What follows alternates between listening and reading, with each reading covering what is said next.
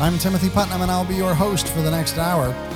Each week we gather right here to explore the foundations of our faith, to look at the implications of our faith on our daily lives so that together you and I can prepare to live outside the walls. Do you recognize the Holy Spirit? It's kind of a loaded question.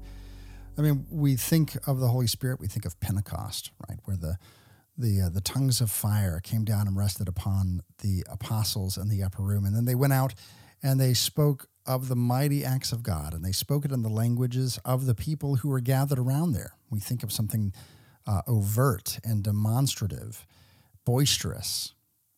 But we also think of the Holy Spirit coming down upon Jesus in his baptism like the dove, in the form of a dove. In hearing the voice from heaven, "This is my beloved Son, in whom I am well pleased." And so, again, we see something demonstrative. We see something overt. But I also think of Elijah, who there on the mountain waiting for the voice of God, saw an earthquake and a ball of fire. And the Lord was not in those things. And then there was an utter stillness, a quiet moment. And the voice of the Lord through the Holy Spirit spoke to the prophet Elijah in the stillness. And the stillness was perhaps the most uncomfortable and the most frightening of all of those things, of the earthquake and the ball of fire. And it was the stillness that he heard God ask him that uncomfortable question. What are you doing here? And of course, he did his best to answer, but it became clear to him that he was there, far away, having traversed a desert. He was there on that mountain because he hadn't waited. He hadn't listened. He was feeling sorry for himself, and so he ended up there. How often do we find ourselves going off on our own and not waiting for the Holy Spirit and having to reorient ourselves after the fact? I think of the apostles at the ascension. They turn to Jesus, and Jesus is getting ready to leave them, and he's poured out his heart to them, and he's told them everything about who he is, that they can bear to stand, and he's promised that he will send the Spirit of truth that will guide them into all truth later. And he's given them this, and rather than just being content with that, rather than accepting what God has told them, what Christ the Lord has told them, they say, "Hey, Jesus, is this when you're going to restore the kingdom of Israel?" Now, he spent 3 years with these folks, and talking about the kingdom of heaven and the kingdom of God, and over telling stories that would lead them to hopefully understand that God's kingdom doesn't look like the kingdom that you expect. And just as he's about to leave, they ask that question. Is this now? Is now the time that you're going to do it? Because you're about to leave. Surely you have to do it before you leave, right? And he turns to them and says, "It's not for you to know the days or the times or the hours, but you will be my witnesses when the Holy Spirit comes. Wait here a little bit longer, and the gift will come to you that I promised you. Wait here, and then you will be my witnesses." You see, when we move forward without consulting God, without listening for the voice of the Holy Spirit, when we just plow forward into the agenda, even the one that we think that God has for us, when we just plow forward without consulting God, we very often end up doing the wrong thing. And so the disciples, they waited. They waited from the ascension to Pentecost, those probably excruciating 10 days. And there they were, not sure what was going to happen next. Christ was resurrected, and he spent 40 days with him, and he proved to them, beyond a shadow of doubt in their minds, that he was God, that he risen from the dead, and all of his power was doing a new thing, that theophany had come, God was with us, and then he was gone. Now what?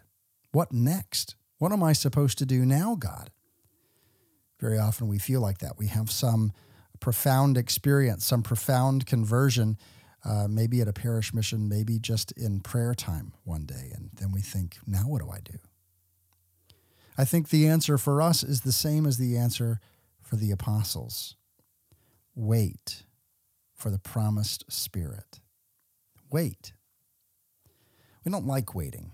We like to get up and move on and feel like we're accomplishing something. But the apostles could never have accomplished the mission that Christ gave to them if they had not waited for the Holy Spirit. They had to wait. And so too, even we who have been recipients of the Holy Spirit through baptism and through confirmation, you and I still to this day have to wait for the promised Spirit, to wait in prayer, to wait in devotion before we get all busy with bringing about the kingdom of heaven. We pray and we listen and we wait, because what God calls us to do, yes, we know the overarching thing.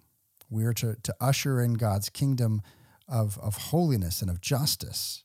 We're to live lives of virtue and righteousness, yes, but we're also to notice the lost and the outcast. We're also to keep our eyes attuned to finding Christ in disguise among the poor, doing to the least of these as we do unto Christ. And that takes training our eyes. That takes listening for the voice of the Holy Spirit saying, oh, right there. Go and do that thing right now. That divine interruption from our plans to align ourselves with the plans of God. We're talking today about evangelization, which comes out of that relationship with the Holy Spirit. We're going to be talking with my favorite guest, Joe Heschmeyer, right when we come back, so don't go anywhere. Why don't you go over to OutsideTheWalls.com, click a Patreon link, and look at how you can help us bring this show week in and week out, support the show, and get extra content each and every week. Don't go anywhere. We'll be right back with Joe Heschmeyer right after this.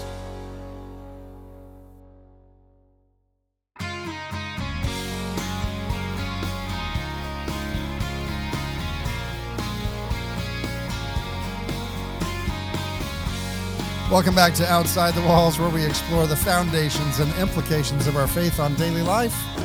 I'm your host, Timothy Putnam, and today we're doing everything a little bit late. We pushed back Pentecost last week. Not really. I mean, Pentecost happened. But we didn't talk about it last week because we had a conversation with Dr. Feingold about the Eucharist and the real presence, and I really wanted to get that in. And so this week, we're going to talk a little bit about Pentecost, and next week, we're going to talk about Trinity Sunday, and eventually, we'll catch up. But we're talking with our favorite guest, my favorite guest and yours, Joe Heschmeyer. He's an instructor and an interim program director for the Catholic Spiritual Mentorship Program at the Holy Family School of Faith, schooloffaith.com, schooloffaith.com. He's at the Kansas City branch. Joe, thanks for coming on today. My pleasure, Timothy. Thanks for having me on. Although I've got to say, I'm no comparison to Dr. Feingold, who was an old professor of mine. Oh, yeah. Yeah, he did a fantastic job. So I got this book in the mail, this 621-page treatise, systematic theology, basically, on the Eucharist. You'll have to go back to the archives over at OutsideTheWalls.com, and with everyone else, take a listen to it. So let's talk today about Pentecost. We get this idea sometimes in American culture that evangelism is the same thing as proselytizing. We conflate the two, and we may use the term evangelism, but we hear and picture proselytizing in our mind of the, let me ask you two questions, where are you going to go when you die? I've got to get you saved today, right? And I've got to have all the right answers for you. Or we think of Pentecostal in terms of maybe the Pentecostal holiness movement, and it's very demonstrative. And we Catholics, we're a little bit antsy with those ideas. And yet, here in our readings, even this coming Sunday, we have the Great Commission. Go into all the world and make disciples. And I note there that it's a process. Make disciples, not create converts, not convince people, but to craft and to develop someone into a follower, a disciple of Jesus Christ. So let's take just a moment and maybe talk about the distinction between our picture of evangelization and what Christ is actually calling us to. Yeah, so I think our picture of evangelization is often one where to even be able to start the conversation, you have to be able to answer every possible objection anyone anywhere could possibly throw at you. Mm-hmm. It feels really daunting, right? You know, you think, oh, what if they ask me about this really fine point of doctrine? Or what if they ask me about X, Y, or Z? And so we get freaked out and we don't do it. Mm-hmm. Or we are aware that maybe our lives aren't as holy as we wish they were. And we think, who am I to present the gospel to other people? Because I'm not that holy. They're going to look at this and they're going to be scandalized, which I'll tell you that may be true depending on how we're living. So I think we get this idea that to be able to evangelize, we have to be perfect. Or we get the idea that evangelization is just hitting somebody over the head with the truth. Like, why don't you understand Matthew 16? Or haven't you read John 6? And if we just yell that at them long enough, mm-hmm. that they'll stop being wrong. Right. And that's just not at all an effective way to go about bringing people to the truth. If you alienate people, they're not going to care what you have to say. There's a kind of hokey, but nevertheless true statement that people don't care what you know until they know that you care. Mm-hmm. Then unless you're investing in them individually, unless you're giving some sign that you're actually concerned for their well-being and not just being right under the guise of like saving their souls when you're really just like being right, mm-hmm. you're only going to be effective if they feel that you care about them, if they feel that you love them, and if they feel like you have something that they want. You know, I think a lot of times, and this may, I don't know if this is a symptom of our culture or if it is a symptom of this picture of evangelization as proselytizing, but one, we're scared to say, I don't know, to a question. But secondly, there's this idea that we don't really know how to have a conversation anymore. We listen just long enough to formulate what our answer is going to be rather than listening to the question. And I'm very interested in, you look through the Gospels and you see Jesus interacting with people, and they ask him a question. And he actually, part of this is because he's God, of course, but he actually hears what it is that they're really asking instead of just their words. So the guy says to him, can you do this? And can you heal me? And he says, your sins are forgiven, right? Or comes to the man at the pool of Siloam who is obviously waiting to get in to be to experience the miracle waters that are there. And he says, do you want to be made whole? And he's asking the deeper question and listening to the deeper question that they're asking. And sometimes the answers seem like they're out of left field, but it's because he's not just trying to formulate the right thing to say. Yeah, he really is investing in them as individuals. And part of that is recognizing what's actually going on with them. So there's this great, it's a chapel talk that a guy named Jay Budziszewski, mm-hmm. he's a professor from down in Texas. He gives this talk at a Westmont College. You can find it on YouTube. It's about half an hour long. And he's talking about natural law. And his point is that God has written his law and its most basic elements on every human heart, that there are certain moral truths that you can't not know. Right. He's got a book by that same title. Yeah. And so we have this idea with evangelization that we have to pump in knowledge. And in fact, what we often have to do is elicit what's already latent knowledge. And we have to let people realize things maybe they know and don't realize they know, or things they know and are pretending not to know to themselves or to others, right. Or desires on their heart that maybe they haven't been attentive to. So it's a much more delicate, sensitive, and personal process than just treating the other person as a bucket in which to pour in knowledge. So I think that's one issue. The other thing is the very first thing you said, that we're afraid to say, I don't know. And here we have to remember who it is who's doing the evangelization, that ultimately only God can change a heart. He chooses to use us if we're willing, and we can resist that. We can impede his divine process, but we can't cause it to happen on our own power.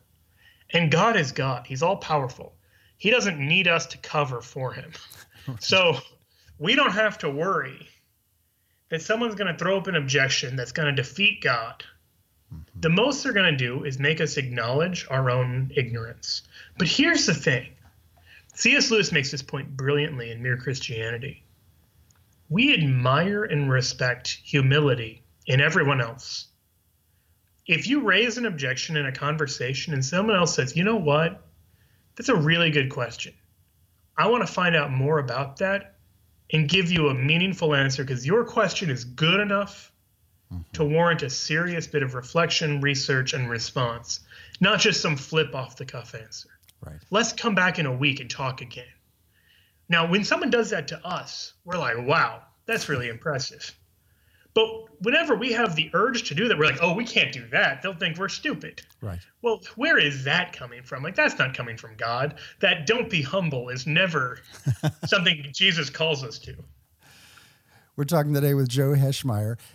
Joe, this idea that, and I think part of it is we don't really even know how to say I don't know, because it's like, oh, man, I'm stumped. I don't know. And the way that you just said I don't know, but well, it sounds, you know, pretty erudite. Oh, that's a really good question. And I think sometimes we're even scared that I won't be able to even come up with a good I don't know like that. I think just knowing that there are going to be things you don't know and kind of having your I don't know ready. Because here's the thing about the I don't know I just described. It's a freebie. It gets you a follow-up.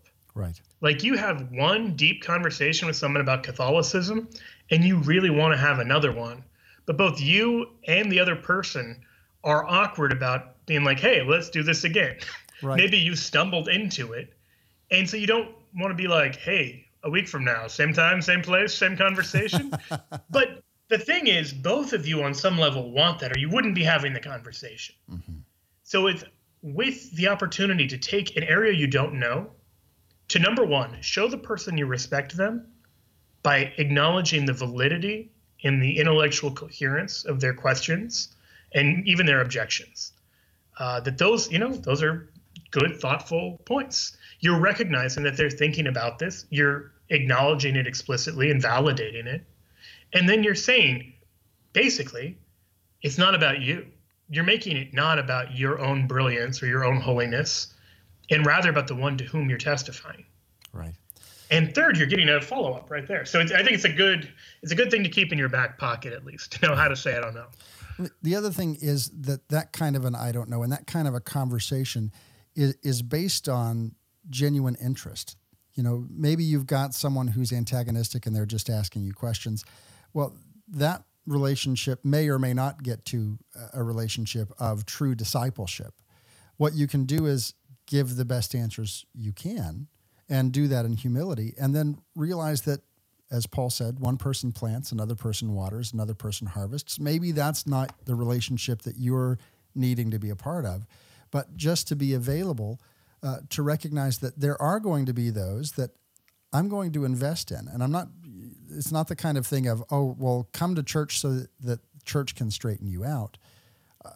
I'm going to actually invest in a conversation with you because I find you interesting and I find your life interesting. And so we're going to have a meeting of the minds, as it were. You know, I think there's a really good point there too, that sometimes you'll find someone who just has objection after objection after objection. I mentioned Jay Budziszewski a minute ago, and he has a great example of this. He had a student who was objecting, I think it was to the existence of God. It may have been to pro-life, may have been to Catholic, it doesn't matter. There was some point on which this student had objection after objection. And every time Budziszewski would answer one of them, there'd be two more. Right. And finally, in a moment of brilliance, in a moment of real insight, and really a sensitivity to the person and the situation, he said this. All right, here's a thought experiment. Let's say, and I'm not even saying I could do this, but let's say that I spent the next 2 weeks and I answered every one of your objections to your satisfaction. Would you convert then? And the student said, no. And he said this was a moment of clarity for the student, that he thought it was about these intellectual reasons. Right. But once he realized that even if he'd seen some sort of rational case for every one of his objections, it wouldn't change his position, he had to reckon with the fact that something else was actually the issue. So then Budziszewski takes the next step and says, okay, so that's not what it's about. He's just moved away 2 weeks worth of cantankerous conversation and said, so what is it really about? And he allowed the student to pour out his heart and open up to the other issues. Because here's the thing. Those of us, and I think this is especially true of men, but it's true of men and women, we want it to be an intellectual thing.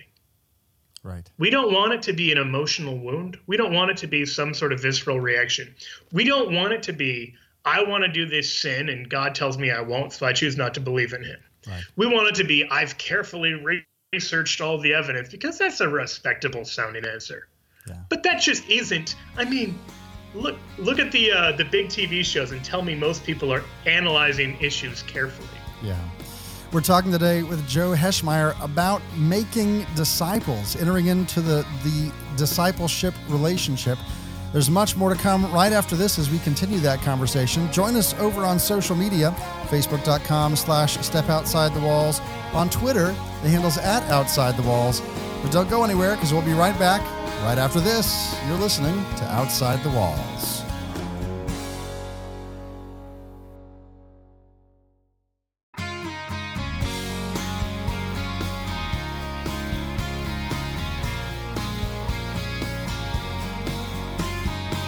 Welcome back to Outside the Walls, where we explore the foundations and implications of our faith on daily life. I'm your host, Timothy Putnam. We're talking today with Joe Heschmeyer. He's an instructor and the interim program director of the Catholic Spiritual Mentorship Program at Holy Family School of Faith. Go to schooloffaith.com and find out if they're in your area and how they can help you. Joe, thanks for coming here today. My pleasure. Of course, you've got a lot else going on. You've got shamelesspopery.com that you've blogged at for ages. It's how I first came to know you. You've also got a new podcast, 15 episodes in currently. You can find that. It's the Catholic Podcast. Find it over at cathpod.com, cathpod.com. We're talking today about discipleship. At Pentecost, we see the apostles go out, and 3,000 people were added to the church in a single day. We went from, as my pastor talked about last week, the whole Christian church and the entirety of the whole world could fit in a single room. And then the Holy Spirit comes upon them, and they go out, and 3,000 were added to their number in that day because... Not because they had the greatest preaching points ready, and not even because of the great signs and wonders that accompanied them as they were filled with the Holy Spirit, but because when the Holy Spirit came upon them, they paid attention and they went outside, right? It's that first step. Exactly. So if you want to know like how to begin the process of discipleship, it's not go strike up a conversation. It's not go pump your knowledge into someone else's brain. It's go to the chapel. It's go pray. It's go kneel by your bed. So we need these two things at the beginning, in the middle, at the end of the process. Prayer and sacrifice. Sacrifice will strengthen your prayer and make it more effective. That could be fasting. It could be offering up your sufferings. It could be taking on some voluntary penance. And you should do this in a few ways. So, I mean, as you said, you know, the apostles at Pentecost are a great example of it. What immediately preceded that? The world's first novena. There's a 9-day stretch from after the ascension of the Lord. They have every reason to be timid. Jesus rose from the dead, but then he just went into heaven. And they're stupefied, they're dumbfounded. They feel unqualified, unprepared. People want them dead, both of them, the Jewish community and the Roman government. They're, as you said, they're a small enough band that they fit in one room. If the authorities bust in at the right time, you end Christianity in an afternoon. They have to feel really vulnerable. And what do? They don't say, I'm not cut out for this. I'm just a fisherman. No, they turn to prayer, and they pray and they pray and they pray. And after the first 8 days, you know what happens? Nothing. And they keep praying. That's right. Yeah. You know, so it's on that last day, on the ninth day of the novena, that they really have these prayers answered. And the Holy Spirit descends, you know, tongues of fire. Gregory the Great has a great explanation, by the way, of why the Holy Spirit appears as a dove and as flame, because he's talking about the need to both, like, basically energize and kick some butt on the one hand and be a source of peace and docility on the other. He doesn't word it quite like that, but it's that basic. But so these tongues of fire come down, and St. Peter really convicts people. He goes out there. He doesn't just open the doors to the upper room in which they're basically hiding behind locked doors. He goes out there and declares that Jesus is greater than King David in the middle of Jerusalem on a Jewish feast day. He's throwing bombs into the crowd. You know, like, this is a provocative homily, which I think we can sometimes lose sight of. And that only is because he first just immersed himself and drenched himself in prayer. So if you're wondering, how do I reach out and how do I disciple other people? A great way to begin is to pray for names, pray for openings of doors, and prayerfully stay attuned. At some point, this is a very easy, concrete step every single listener can and should do. Mm-hmm. Have a list of maybe 2 or 3 names of people you're praying for intentionally by name every day. And here's an interesting thing about that, because we like to think, I've got these people in my mind that I have relationship with, and I really want to see them converted, and I'm going to pray for them so that I have an opportunity to speak to them. Very often, our prayers for them are actually going to be answered by someone else, because they will listen to someone else more closely than they'll listen to us, because they have baggage with us. They know us, right? So I think of St. Monica, who prayed for St. Augustine, and it was Ambrose who came and was the answer to that prayer. And so both, yes, we absolutely need to pray for them, but I think we also need to be attuned to those people who someone else is praying for, maybe who remind us of that person we're praying for, and we can speak into their lives through the power of the Holy Spirit.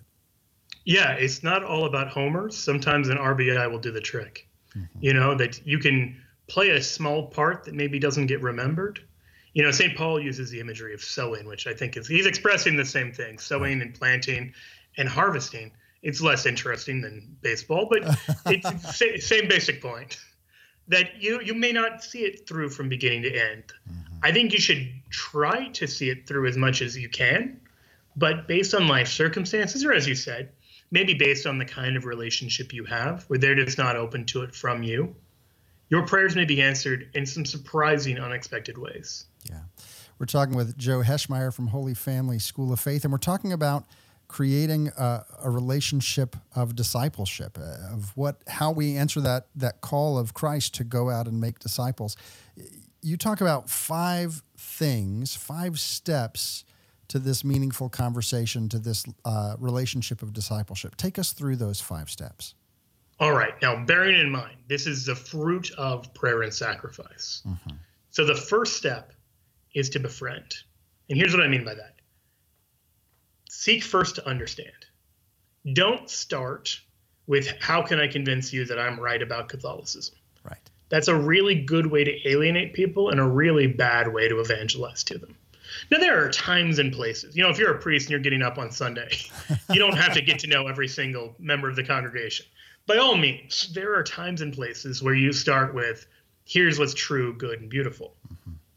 But more often than not, you'll get a lot more mileage, and it's a more authentic way that respects the Imago Dei, respects the fact that every person you encounter is made in the image of God. Mm-hmm. By first getting to know them. So seek first to understand them, get to know their history, get to know their circumstances, get to know their worldview. See where they're coming from and why they're coming from that perspective. You know, a lot of times that simple step will reveal things that are massive issues. Maybe it's a landmine you need to avoid. You know, if someone's had a really bad encounter with a priest of some kind or another, maybe you have to be delicate around the issue. Yeah. Maybe they've got a reason they don't want to go back to confession that you don't know about. As you get to know them, as you really invest in them and affirm them and their dignity as a person, they in turn will reveal a whole world of things that you wouldn't have otherwise known. If you'd just gone in guns blazing, here's the doctrine, sign on the dotted line of the Summa. Right. And so you want to get to know them, just because it's good to get to know them, but also because it will reveal more about the process of evangelization. Mm-hmm. The process of befriending will do a couple of other things too. You can help to awaken in them a realization of their infinite sadness. Pope Francis talks about this, that the joy of Christ is the only cure for the infinite sadness of the human heart. So right now as we speak, I'm at the Spiritual Mentorship Program, and I'm in a room with 4 twin beds, and none of them are comfortable. And that's, I think, a great image of the world that we have. We have excess, but it doesn't satisfy us. I would trade all 4 of these for one half-decent bed. And so we live in this world where we have tons of stuff that doesn't make us happy. You can spend 5 hours on Facebook, and when you log off, you'll be like, no, my spirit doesn't feel refreshed. I don't feel better about my life. I'm not happier. I don't even feel more connected with the people who I might have, like, you know, had their news run in front of my glazed over eyes. That's the life so many of us are living, because we're covering up a really deep sadness, because every person you meet is made for a relationship with the infinite God. And so if they don't have that, they're not satisfied right now, but they may not know that yet. Mm-hmm. But the other thing that befriending does is it helps to keep an eye out for the doors that are open. Right. See what they think they need. See what they want and what they're conscious of wanting. You want to help them to maybe realize those wants, but different people you're talking to, some of them may have a realization that the life they're living is displeasing to themselves and to God. Some of them may have a desire for more prayer. Some of them may have a desire to go back to the sacrament. Some of them may want a community founded on something real and something beautiful. But that's going to be an individual thing. You don't even know what to do in terms of inviting them if you don't know who they are, what they're missing, and what they're cognizant of missing. Right. So once you have done that, you've begun to befriend them, and you have some sense of rapport, what's the next step? All right. So the second step, and the first step, I should warn you, is a long one. So these other steps are shorter. Second step is to invite them. So once you've discerned with them the particular area in which they want to grow, invite them there. Because you have the advantage that you have a clearer sense than they do of what they need and want. So, you know, in the same way that, like, a doctor, you start complaining of aches and pains in your muscles, he might say, oh, you need more potassium, you should eat bananas or whatever. He's in a position where he can say, based on what you're telling me, it sounds like you have a real longing for XYZ. Right. You need more B12, you need more potassium, whatever. I'm not a doctor. So spiritually, we have this advantage that we can listen to the symptoms people are sharing voluntarily with us. And without rushing to judgment, we can help to invite them. But this invitation, I really want to stress this invitation should be personalized. So if they start signaling to you or telling you that they don't know how to pray, you don't just invite them to join the Knights of Columbus. Right. You want to make sure that the invitation is responsive to them, because it's another way of showing that you're listening to them, that you care about them, that you want the best for them. And so, you know, that might be any number of things. Maybe they've got a hunger for a better knowledge of Scripture. Maybe they want a more personal relationship with Jesus. Maybe they need to return to the sacraments and they know it, or they need to forgive their sister, or they have to stop watching pornography, or they want to be a part of a Catholic community, or any number of things. So there's a foundational principle that underlies all of this, and it's this. Sanctity is a journey, and everyone, from the greatest saint to the worst sinner, can take the next step. None of us are done with our journey. And so all of us have some next step that we can take. And so your role as a friend and as a disciple maker and a mentor is really to just help them figure out what that next step is and help them to make it, help them know what the next step they need to make is, how to make it, and then make it easy for them to take that step. Now we've got just about less than a minute left, so let's get to 3, and then we'll pop over to the next segment and get those last two. So what we've invited them, and now we follow up. That's the third step. Don't just tell them to do X, whatever the invitation is. Go along with it. So if they need to go back to confession, don't just say, hey, look in the bulletin, find a time. Right. Say, hey, St. Mass has it at 4:30. I'm going to go with you. That way you're not as afraid. Yeah. We're talking today with Joe Heschmeyer about discipling, entering into that disciple relationship as a fulfillment of Christ's call to us to go and make disciples of all nations. We're going to extend into this next segment so we can get these last two steps. Join us over on social media, facebook.com/stepouutsidethewalls. On Twitter, the handle's @OutsideTheWalls. Don't go anywhere. We'll be right back right after this. You're listening to Outside the Walls.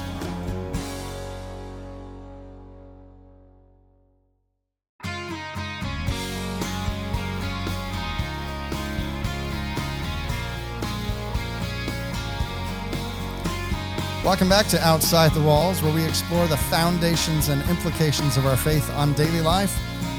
We're talking today with Joe Heschmeyer, my favorite guest. He's a blogger, podcaster, and disciple maker. Find him over at shamelesspopery.com, cathpod.com, and schooloffaith.com, where he is the interim director of the Spiritual Mentorship Program. We're talking about these 5 steps of making disciples, of entering into this discipleship relationship. We've gone through the first 4 steps if we include that very most important first step of prayer and sacrifice. And then we befriend a person. We invite them to enter into that thing that they feel is lacking. We go with them. We follow up. And from there, after we've said, hey, come with me to this Bible study, come with me to this, to confession, to this thing that meets your need, now what do we do? So the fourth step is to accompany. So this is basically an extended form of following up. Mm-hmm. Maybe you have an initial thing where you have a conversation with them, and then you say, you know, let's meet up again in a week so I can hear how it's going. That's a really easy invitation to make. But with accompaniment, you want to make a journey of it. So one good practice to get into, if you're serious about being part of this person's road to sanctity, is to try to take every opportunity in which you meet them to make one further meeting. It may be a one-on-one meeting. It may be like a Bible study, maybe one other thing.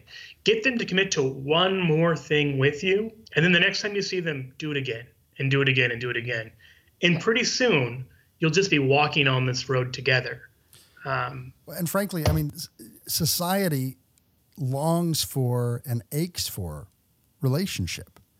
You know, we all want to get together. We set our Facebook events up and nobody comes, and we try to be invitational. We wait for people to invite us to things, and just something about our society is isolating.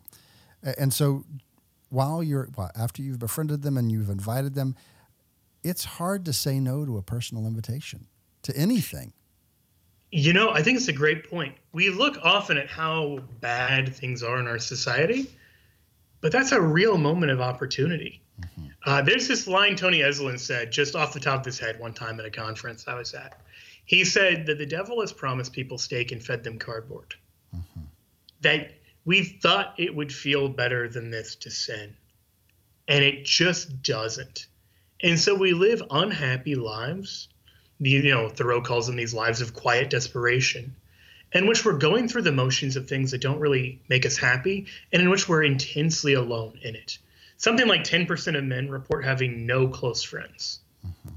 I saw this meme that said that Jesus walking on water was nothing. I'm amazed at the miracle of him having 12 close friends in his 30s.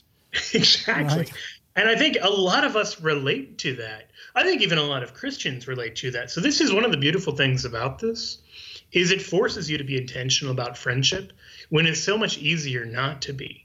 Mm-hmm. But it's so much more satisfying to be intentional in that way. There are a couple of guys who I follow up with. I try to make a point of meeting with them every month. And the thing is, I genuinely enjoy their company, and they genuinely seem to enjoy mine. But if we weren't intentional about it, we would just let life get in the way. Mm-hmm. So we've got these steps. We develop a relationship. We befriend them. We invite them, follow up. And then really that following up becomes a pattern where we accompany them. now we've got a pretty solid discipleship relationship going on. What's that last step? Yeah, so the last step is in some ways the counterintuitive one, or the only one that isn't sort of obvious. Hopefully everything I've said so far is kind of intuitive, where once you hear it, you're like, oh, right, of course, that makes sense. But the last step is the one that I think we're actually the worst at, which is to empower them. Mm-hmm. Because maybe we have accepted personally that we can't just be passive disciples sitting at the feet of our Lord, but we have to be apostles that also go and bring him to others and bring others to him. But where we often fail, even the small whatever percentage of Catholics that get that much, often forget that we need to help other people do this as well. So when I say empower, I mean that when the moment is right in their journey, which may be at whatever place based on where they are and where they're headed, teach them how to do everything I just described. Teach them how to be disciple makers. We've been talking today with Joe Heschmeyer about building that relationship of disciple making. Fulfilling Christ's call to us to go into all the world and make disciples. Joe, thanks for joining us today. Oh, it's been my pleasure. Thanks, Timothy. There's more to that conversation with Joe Heschmeyer. We post a couple of extra questions to him, available to all those who support the show through Patreon. Go to OutsideTheWalls.com, where you'll find all of our archives, but you also will find the Patreon link where you can go and support the work we do here, help us to bring this show week in and week out, and get extra content in the process. Let's quickly turn our attention to our reading from Scripture and church history. Our Scripture reading this week comes from tomorrow's Gospel, and this harkens back to the Ascension, but it's closely tied in with Pentecost and with Trinity Sunday and with everything else that's going on. It's all very tightly related, and our reading comes from the Gospel of Matthew. The 11 disciples went to Galilee, to the mountain which Jesus had ordered them. When they all saw him, they worshipped, but they doubted. Then Jesus approached and said to them, "All power in heaven and on earth has been given to me. Go, therefore, and make disciples of all nations, baptizing them in the name of the Father and of the Son and of the Holy Spirit, teaching them to observe all that I have commanded you. And behold, I am with you always until the end of the age." That reading comes from the Gospel of Matthew. Our reading from church history comes from a Treatise Against Heresies by St. Irenaeus. When the Lord told his disciples to go and teach all nations and baptize them in the name of the Father and of the Son and of the Holy Spirit, he conferred on them the power of giving men new life in God. He had promised through the prophets that in these last days he would pour out his Spirit on his servants and handmaids, and that they would prophesy. So when the Son of God became the Son of Man, the Spirit also descended upon him, becoming accustomed in this way to dwelling with the human race, to living in men, and to inhabiting God's creation. The Spirit accomplished the Father's will in men who had grown old in sin and gave them new life in Christ.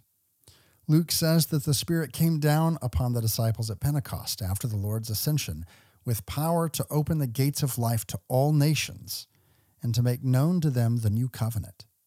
So it was that men of every language joined in singing one song of praise to God, and scattered tribes, restored to unity by the Spirit, were offered to the Father as the firstfruits of all the nations. This was why the Lord had promised to send the Advocate. He was to prepare us as an offering to God. Like dry flour, which cannot become one lump of dough, one loaf of bread without moisture, we who are many could not become one in Christ without the water that comes down from heaven. And like parched ground, which yields no harvest unless it receives moisture, we who were once like a waterless tree could never have lived and borne fruit without this abundant rainfall from above. Through the baptism that liberates us from change and decay, we have become one in body. Through the Spirit, we have become one in soul. The Spirit of wisdom and understanding, the Spirit of counsel and strength, the Spirit of knowledge and the fear of God came down upon the Lord, and the Lord in turn gave this Spirit to his church, sending the Advocate from heaven, and to all the world, into which, according to his own words, the devil too had been cast down like lightning. If we are not to be scorched and made unfruitful, we need the dew of God. Since we have our accuser, we need an advocate as well. And so the Lord, in his pity for man, who had fallen into the hands of brigands, having himself bound up his wounds and left for his care 2 coins bearing the royal image, entrusted him to the Holy Spirit.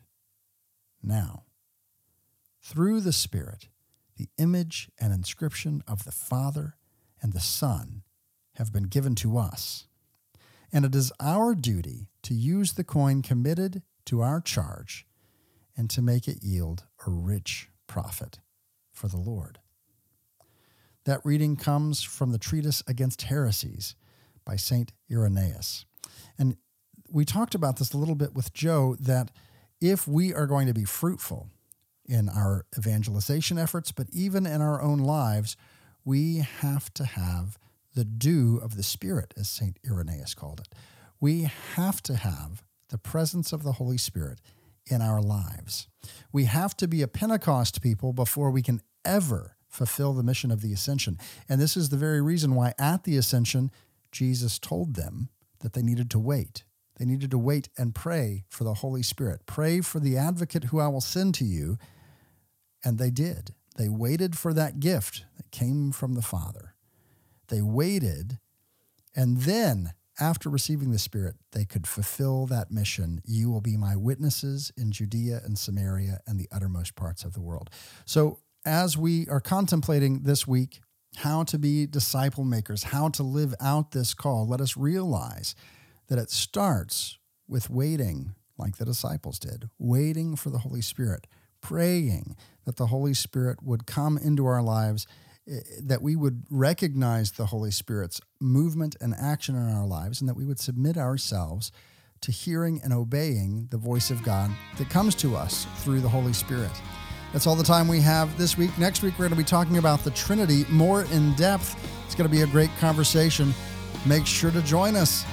This week's show is brought to you by Kristen and Carl Friend and all those who support the show through Patreon. Go to OutsideTheWalls.com, click that Patreon link, and join their numbers.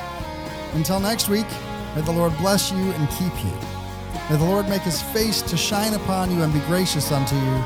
May the Lord lift up his countenance upon you and give you peace.